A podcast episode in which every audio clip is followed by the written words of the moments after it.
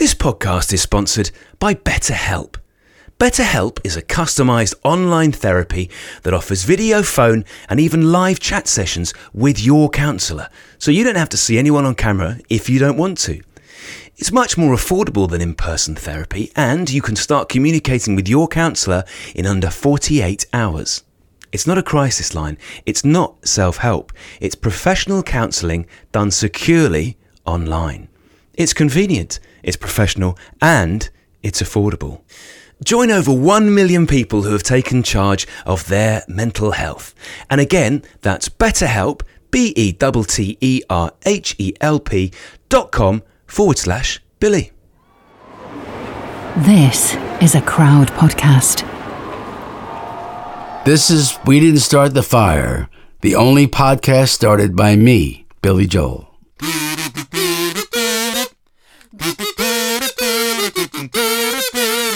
Einstein. James Dean, Brooklyn's got a winning team. Davy Crockett, Peter Pan. Elvis Presley. Disneyland. Hello and welcome to episode 48 of We Didn't Start the Fire, the podcast that is history through a Billy Joel number one hit.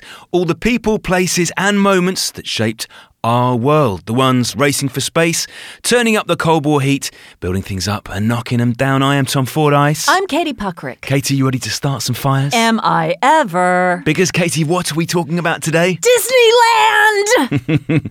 What do you think of when you think about Disneyland? oh, I think about enforced fun.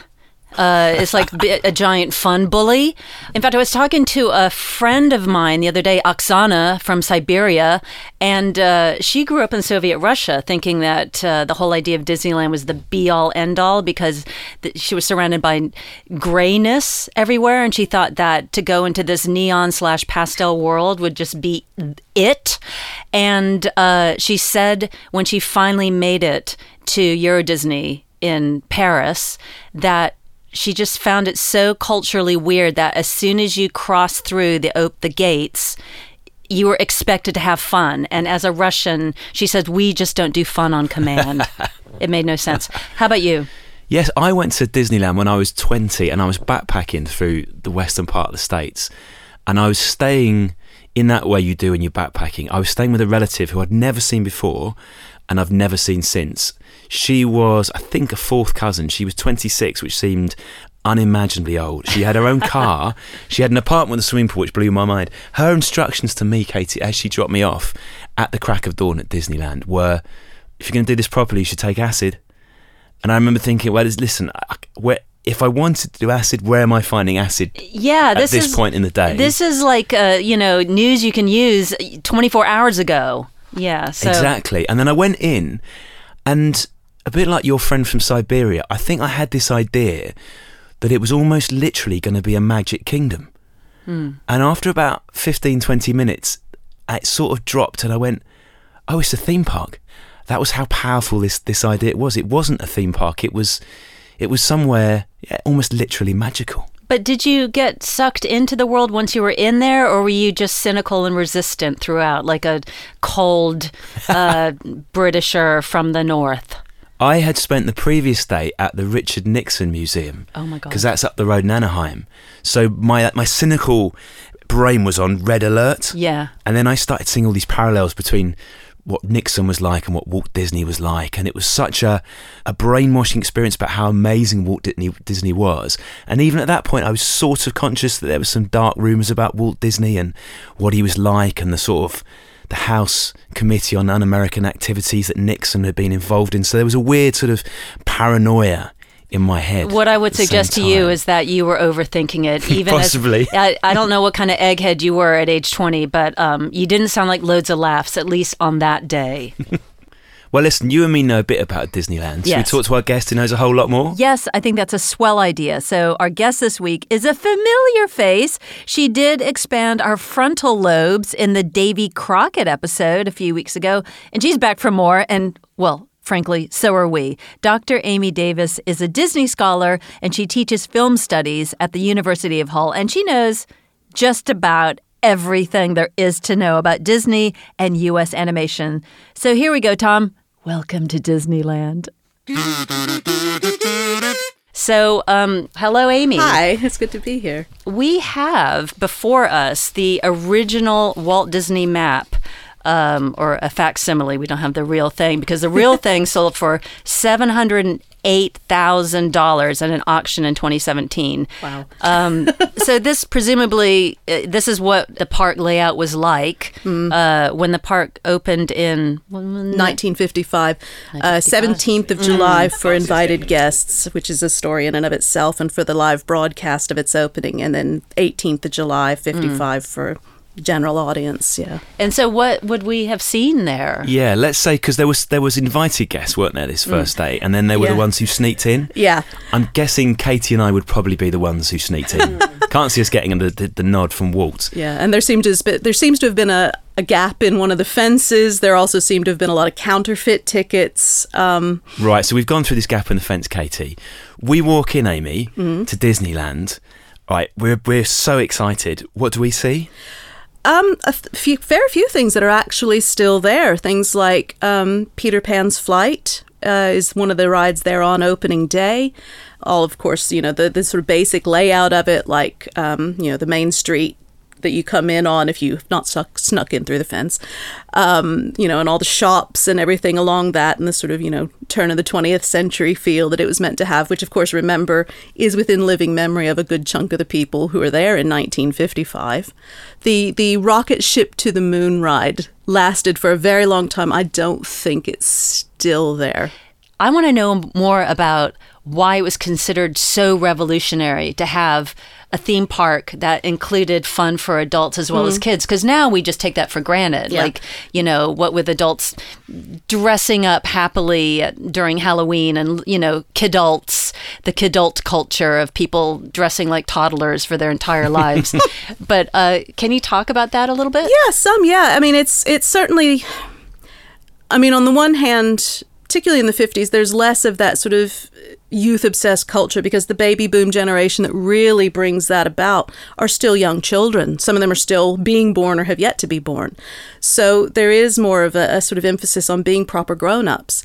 And Disneyland, as it's conceived in 1955, is in part about giving you a chance to to escape into an imagination even if you've you know i think it's joseph campbell who says you know if you've lost your ability as an adult to imagine don't worry you can step into walt disney's and you know have fun and play and it become you know it's constructed as a kind of liminal space. I don't know how much Walt Disney himself and some of his people would have thought, oh, yes, this will be a great liminal space. But that's effectively what it is. What's a liminal space, Amy? A liminal space is a place that is neither here nor there. Um, a liminal space, in the sense of Disneyland, is a place where you step out of your everyday life. You can be your most weird or childlike or whatever self. And I'm not equating those, I'm just saying you, whatever you want to be, you can be that's not your normal everyday self. And then when you walk back out the gates, then you can go back to, you know, your life. it's the cumulative effect, I think, Katie, of all that, all the exposure we have to Disney when we're kids, whether it's the films or the songs. Like I spent yesterday listening to a lot of Disney songs just to get me in the in the right headspace for this show. And there's there's all the ones we know, bare necessities, all the classics. There's the, the little sort of folky beauties on Robin Hood, where they try and get a bit of '60s countercultural folk guitar in there. Right. So you listen to Snow White singing "Someday My Prince Will Come," and Someday my prince will come. Did she sing like that's that? Good. Like, like it made me think, and It made me think about um, Vera Lynn. It was almost like a sort of Force's sweetheart. you could Oh, yeah, see what it would have meant to people listening to that. They're listening to Snow White, but also, you know, there may be in that post-war period, you know, their husbands or their sons might be in, uh, might be overseas. They might be serving, and then you think of all the effects of all those songs. Like what for you, Katie, when you were growing up? What were the Disney songs that were just in your head? Uh, probably something from Jungle Book. I have to say, I wasn't really. Was I a Disney kid? I do remember the Disney TV show being on television with the fireworks behind the magic castle and the the harp sound. um, and I do remember, as you mentioned, Tom, Bare Necessities. You know those sort of songs, but I don't think that I was locked into it as a source of pleasure and escape in the way that I was locked into David Cassidy's tight jeans on the Partridge Family on Friday night.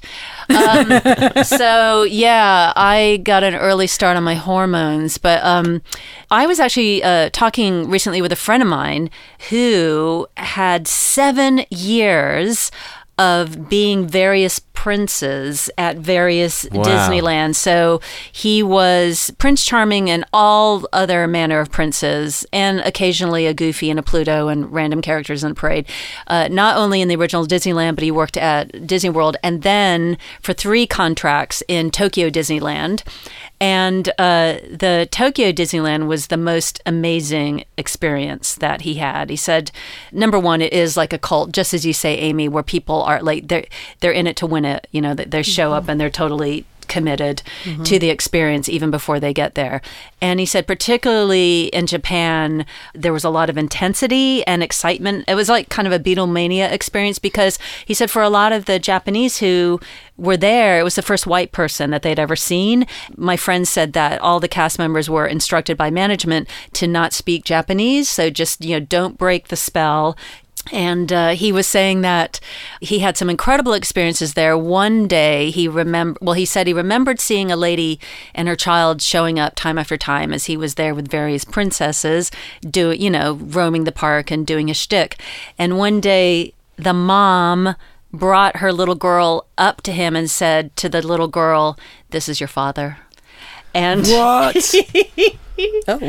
and uh, he had to just think in the moment. Of course, in his head, he's screaming, "No, no, no!" And he thought, "No, I, I cannot ruin the little girl's experience, and I can't, you know, call her mother a liar in front of her." So he discreetly pulled over a supervisor and quickly explained the situation and the supervisor had to take the the pair away and kind of smooth out the situation and he said after that he did still see them in the park but they were uh, at a discreet distance while he was in the parade Wow. so that was a unusual experience What a strange job. Are there rules, Amy, if you work at Oh, yeah. Disneyland? So if Katie and I got a job at, at Disneyland Yeah. at this at this point when it's opening up, what are the do's and don'ts?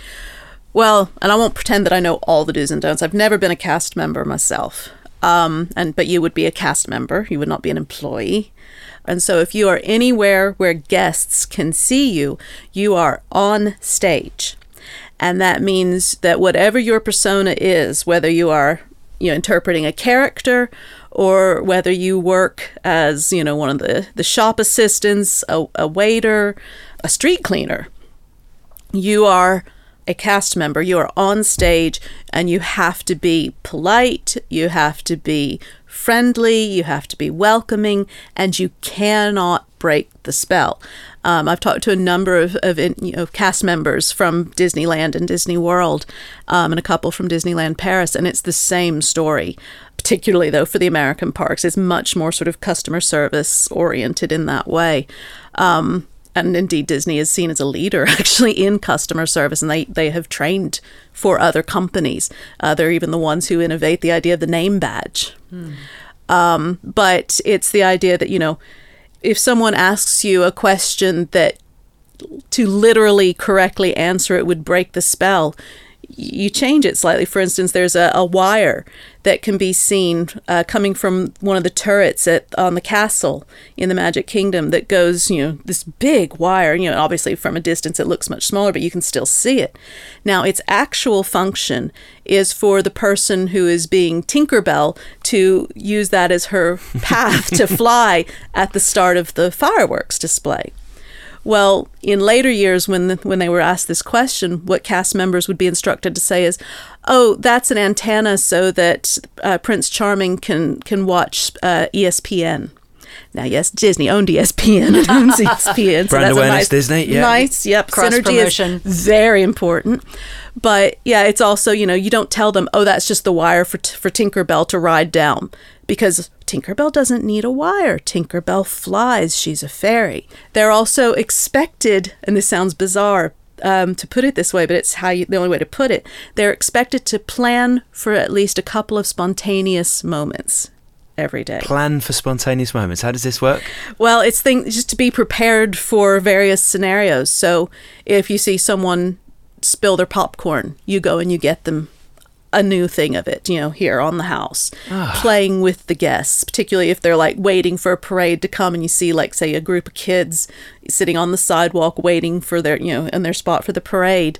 They're having, you know, sort of Disney themed sort of confetti to sort of give them or throw at them, stickers to give them, all of that kind of stuff. So it's, Yeah. yeah. But up to a certain line, of course, because my Prince Charming friend was saying, because I said, Yeah, you can't pretend to be their actual father. you can't pretend to be their actual father and and he said uh, especially in in Tokyo Disneyland there was a lot of fascination and interest and he said whereas if he showed up in a parade in the original Disneyland they'd be like oh yeah cool Prince Charming but in Tokyo Disneyland, screaming girls, tears, you know, just total rock star frenzy. And he said when he would pose for photos, there would be much ass grabbing going on, just surreptitious. Not from him, no, from from, from the guests. Sad to say that goes on in the American parks as well. I mean, he said that um, he regularly got gifted with photo albums at the end of his workday, filled with pictures of him that the the fan had taken throughout the day, gotten quickly developed at the you know Yeah, there was always a camera shop on camera Main shop, yeah, Street, camera kiosk, and then he'd be handed this full photo album of pictures of himself. And likewise, he had videos that uh, someone would have taken of him in a show, but so only him, not just taking the whole show, but just following him around. So just documenting him. Here, you'd like to have this. Uh, anyway, so he has a thorough um, documentation of his life from the ages of 19 to age 26. And in fact, he said he was one time on his day off in uh, Japan. He was at a mall. He tried. He was in a shop. He saw a black leather jacket that he liked the look of. He tried it on. It. He thought, "Oh yeah, this looks good." Looked at the price tag. Thought, "No, it's it's a little too pricey." Put it back. He said he got home and the leather jacket was on his doorstep. No. So a That's creepy on a number of levels. Yes. so, so is that you know th- those are the perks of being a, oh. a Disneyland rock star. Except they knew where he lived. What's um what's Walt Disney like, Amy? I found a picture of him hmm. right at the start of Disneyland, and he's hmm. dapper. Hmm. The hair's swept back. He's got a little 1950s moustache, nice double-breasted suit. Mm-hmm. But you look at that photo, and it's still hard to get a sense of who he was because some people say he's a showman. Some people say he's really shy. Some people say he's really right wing. Some people say that he's this lovely, caring guy. So who was he? Well, I mean, I think in part it depended on who you you talked to, and certainly this is something others have said. It depended in part on how well they were doing at work, whether or not Walt was the greatest guy in the world or a complete, you know. But I mean, he seems to have been a very extroverted person. You know, he loved people. He loved being around people, getting his energy from people. He wasn't necessarily the most articulate of people. He wasn't the best educated person either. He graduated high school, but you know that was about it. And I think sort of he wasn't that interested in the academic side of things. He was known more as the the kid who did a lot of drawing and stuff, and, and also had a fun sense of humor and loved to pull, in particular, pranks, practical jokes, that sort of thing. Ultimately, one a lot of people have said that one of his greatest talents was not as an animator or anything like that, though he was initially an animator. He stopped doing that after a while because he was too busy with other things. But his real talent was being able to discover the talents of other people and bring that out of them and put people together who might not have thought they could work well together. And it turns out to be this great collaboration. Um, he was, by all accounts, a very devoted and loving father. He had two daughters, Diane and Sharon, and they'd come to the studio with him a lot on Saturdays. But on one of their daddy daughter days, you know, he's sitting in a park on a bench watching them have fun on the rides, you know, the, the merry-go-round and things like that, and thinking, you know, there must be some place where we can all have fun together, where adults and children can spend the day actually together and not the grown-ups sitting on a bench watching the kids have fun.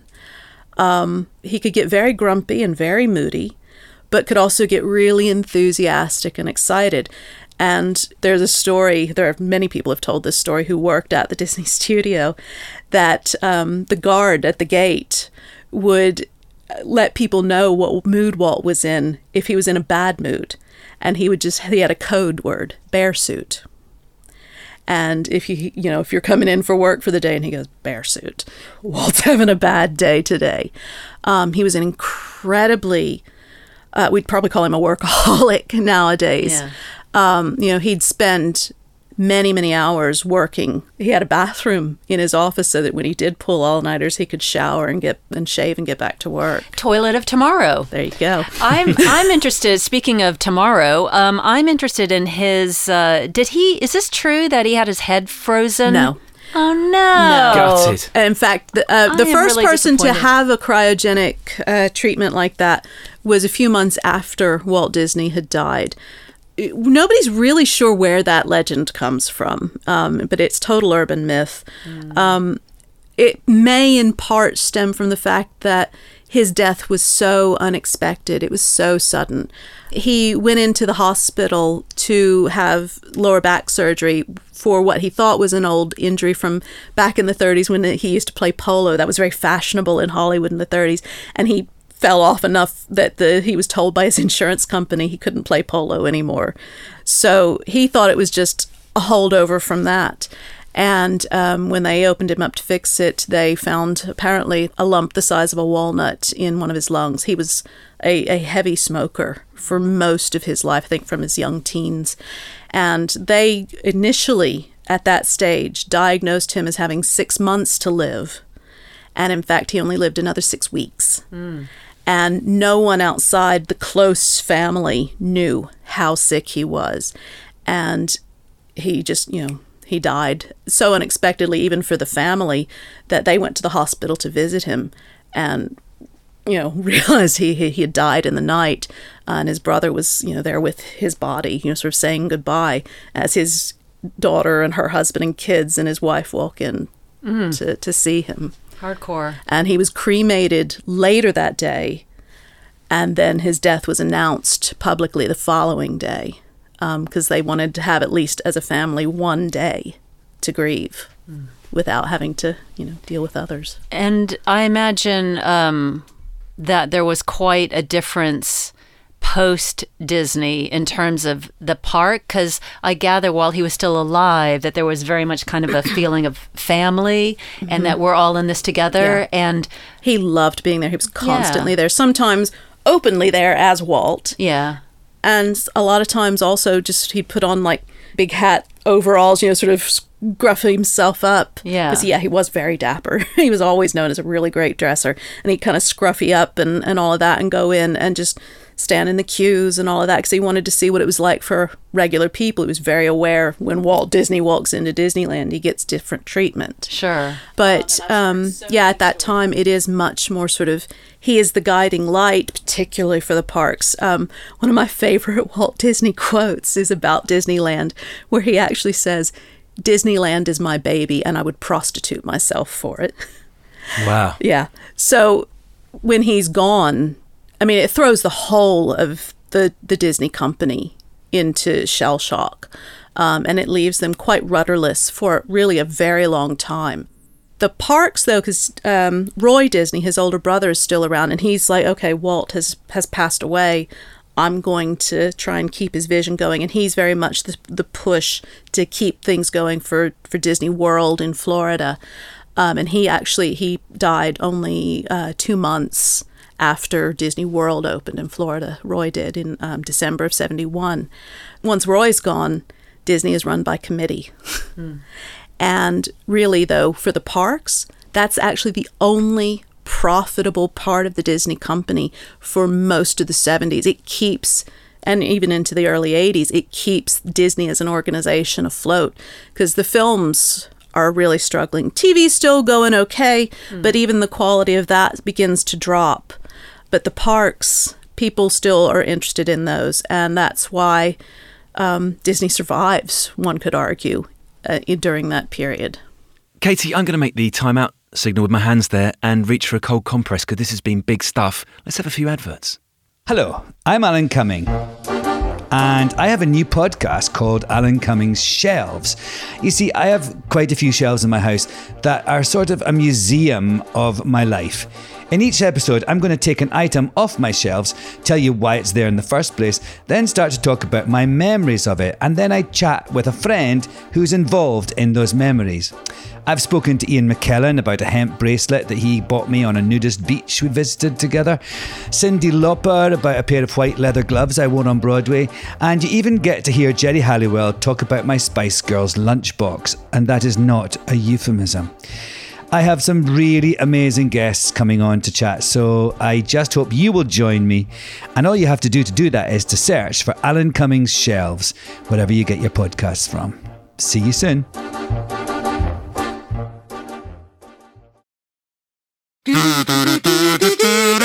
Here's the weirdest thing, Katie, for me about Walt Disney. We try and work out what sort of man he was.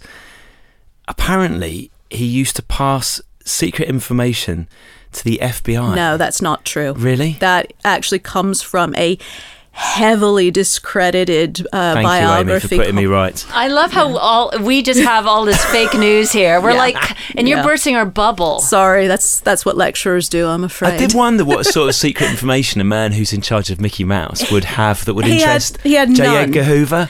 There's a kind of I forget the exact title off the top of my head, um, but it's it's one of these sort of you know honorary titles. And Walt Disney was given many, many, many awards, titles, citations, things like that through his lifetime. So yeah, that's all that that is from the FBI. But that comes from a heavily discredited biography. Uh, written by a guy who made his living writing tell-all biographies Yes. um, and the academic biographies that have been written about Walt Disney since then have shown that this is absolute poppycock, to be utterly polite about it. Amy, I was reading something about uh, Henry Kissinger, who was the secret- Nixon Secretary of State, who um, loved Disneyland, and he used to go kind of undercover as a popcorn seller and stuff.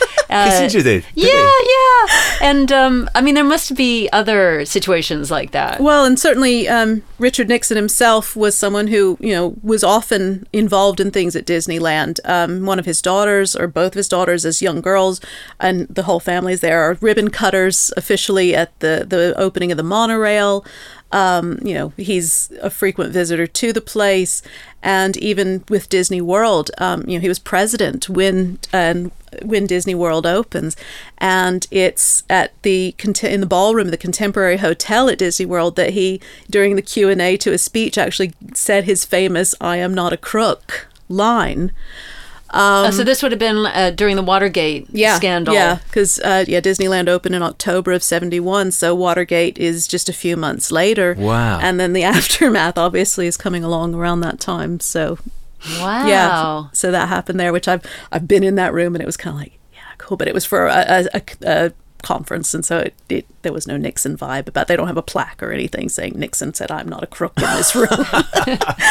I'm interested in the kind of uh, left of center freaks, uh, to put it uh, affectionately, uh, who are attracted to Disneyland. So presumably, when Disneyland was created, it was you know this whole very wholesome, all American fantasy world. It's all very you know clean living and short hair.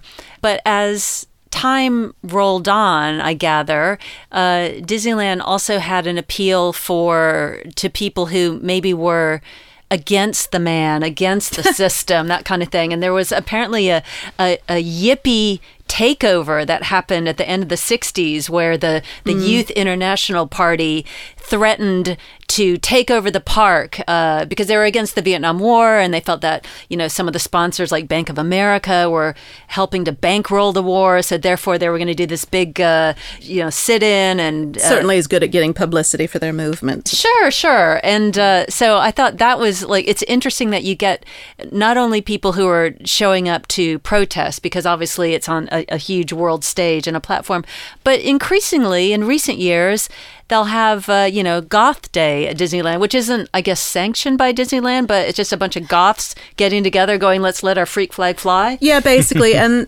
they're fine with it. You know, as long as everybody is behaving themselves as all guests are expected to behave, have fun. Again, this is a this is a place to play. Yes. So if that's how you want to play, fine. And you know, in more recent decades, Disney has increasingly embraced the whole sort of villain side of of their legacy and story. You know, and um, you know, because they didn't really merchandise the villains very much once upon a time, but that fits. You know, it's absolutely fun. And also the fact that like a place that's so kind of square is also a playground for people who are, you know, self-styled rebels and coolsters. Oh, and I have a friend who had her high school graduation party at Disneyland. I guess that's kind of a regular thing that you can rent out the park for that. I don't know about that, but they have grad nights. Yes, yeah. and um, Disneyland in particular has, Yes. has often done that, but Disney World as well for, for local Florida high my- school yeah, graduates. Yeah, that was it. So my friend went there for grad night. That's yeah, what it so, was. Yeah, it was probably not that sh- her family rented out Disneyland because I don't think you can do that. No. but No, yeah, but these she- are these are things that the park does. like an after hours thing. But yeah, I mean Disney's as long as you're well behaved, you know, don't cause harm, don't you know interfere with other people's enjoyment. Come along. Oh, and there's lots of um, celebrities who kind of got their start at Disneyland, isn't that right? Like uh, I think uh, Robin Williams, um, he was a riverboat captain, and uh, Steve Martin did magic tricks. I know there have been a lot of doesn't it? comedy writers and co- and comedians who have been uh, the pilots on the ships in the Jungle River cruise and things like that. Because you have to be good at improvising. I guess that's the idea. Yeah. So are you allowed to? You're not allowed to date guests as a cast member. Are cast members allowed to date cast members? Mm, th- there are married couples who work at Disney. Yeah. Wow. But you can't smooch on set. No. I'm guessing. No. no, unless you're you're Mickey and Minnie, Yeah. then you could do a chaste kiss.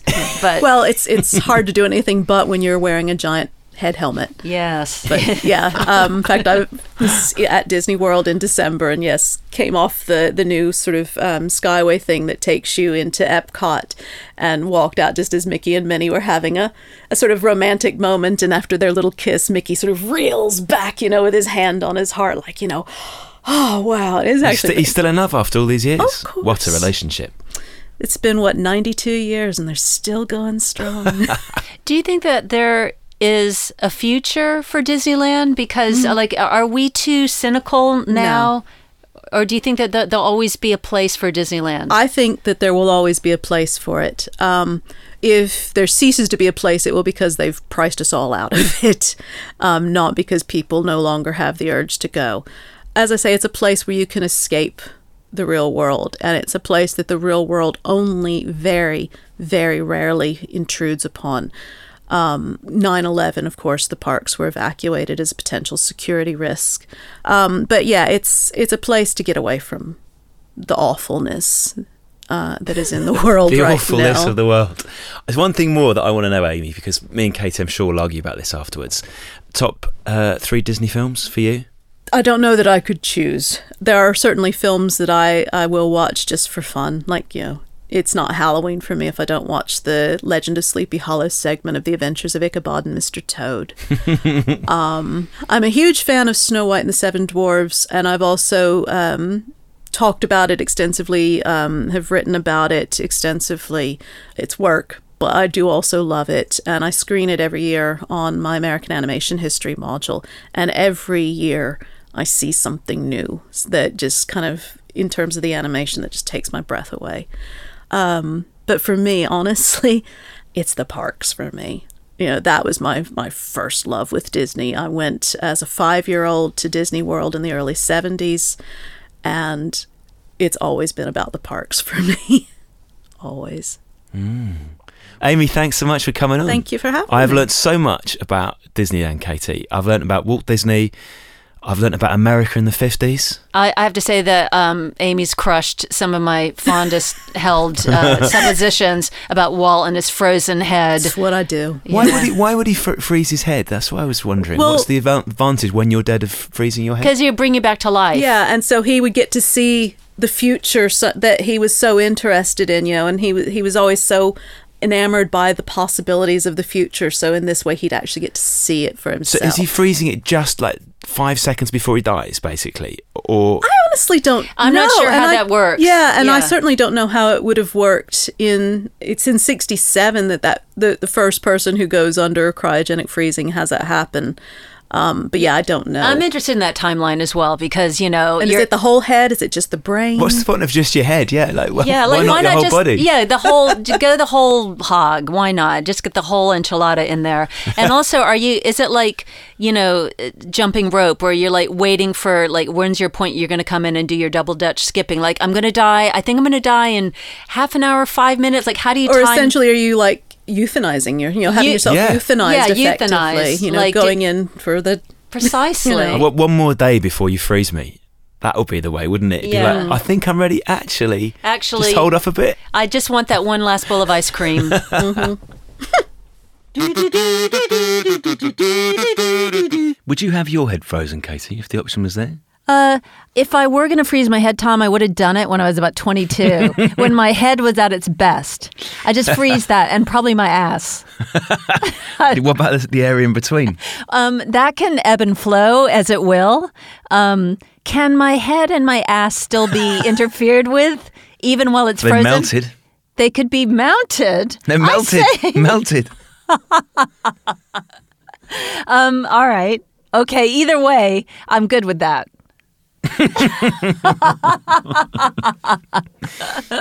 Um, how about you? Anything that you want to freeze on your body?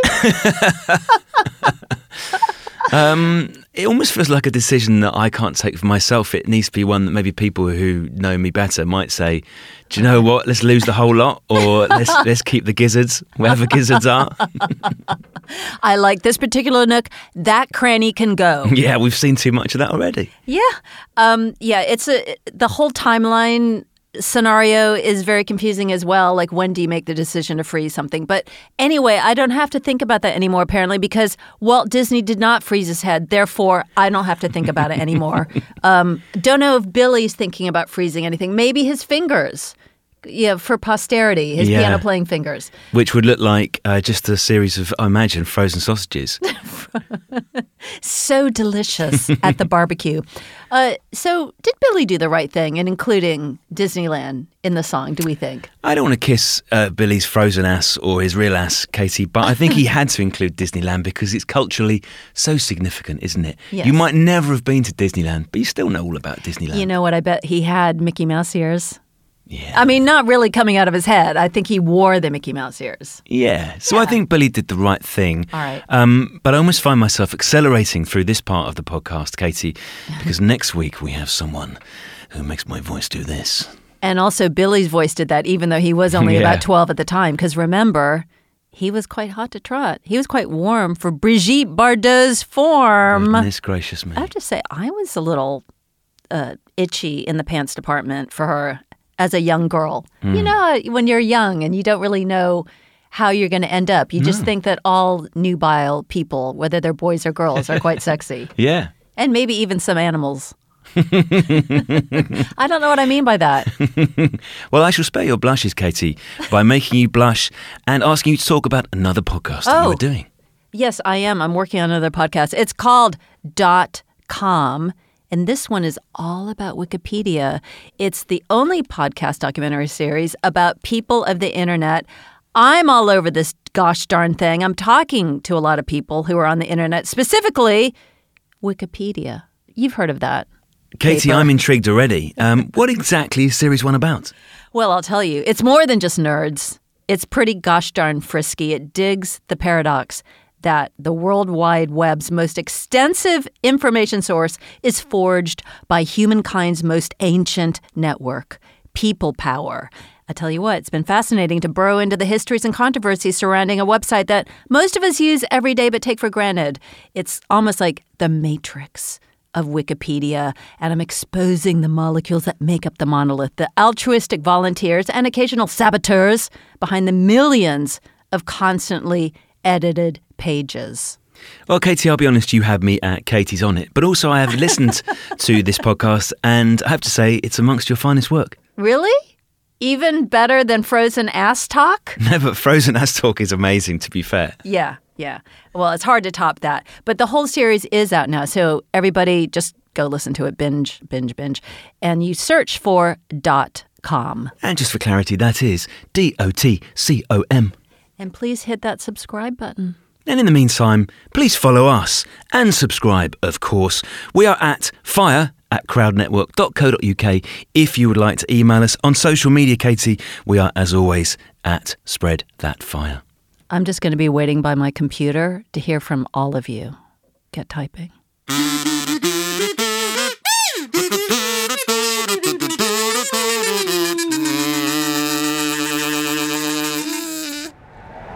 Crowd Network, a place where you belong.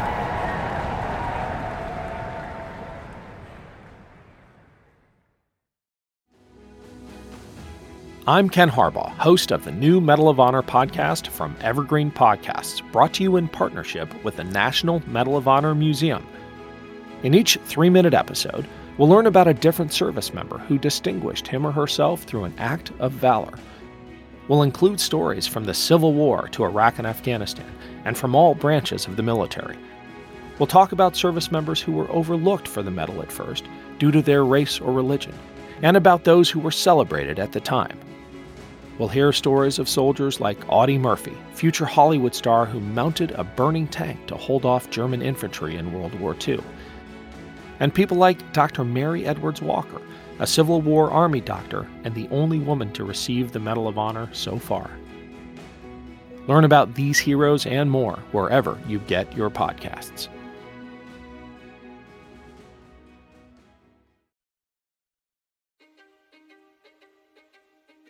History is complicated.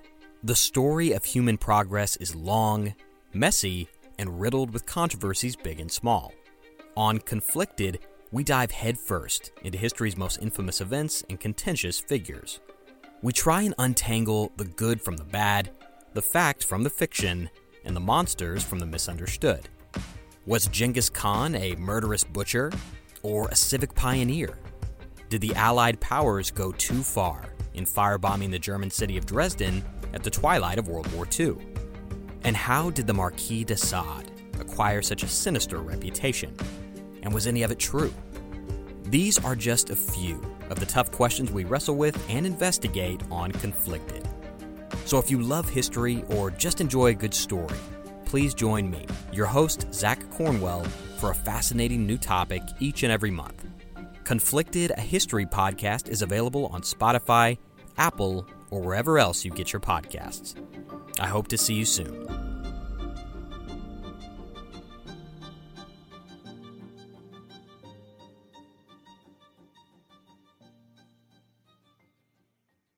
Hello, this is Gary Girod welcoming you to check out the French History Podcast. Our main show covers the history of France from the first humans until present. If you liked Mike Duncan's The History of Rome and wanted a similar program covering the land of beauty, culture, and love, we are exactly that.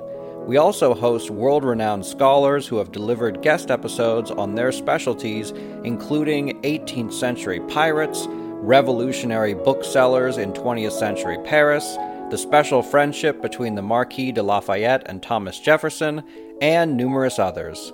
Learn what you love and listen to the French History Podcast today.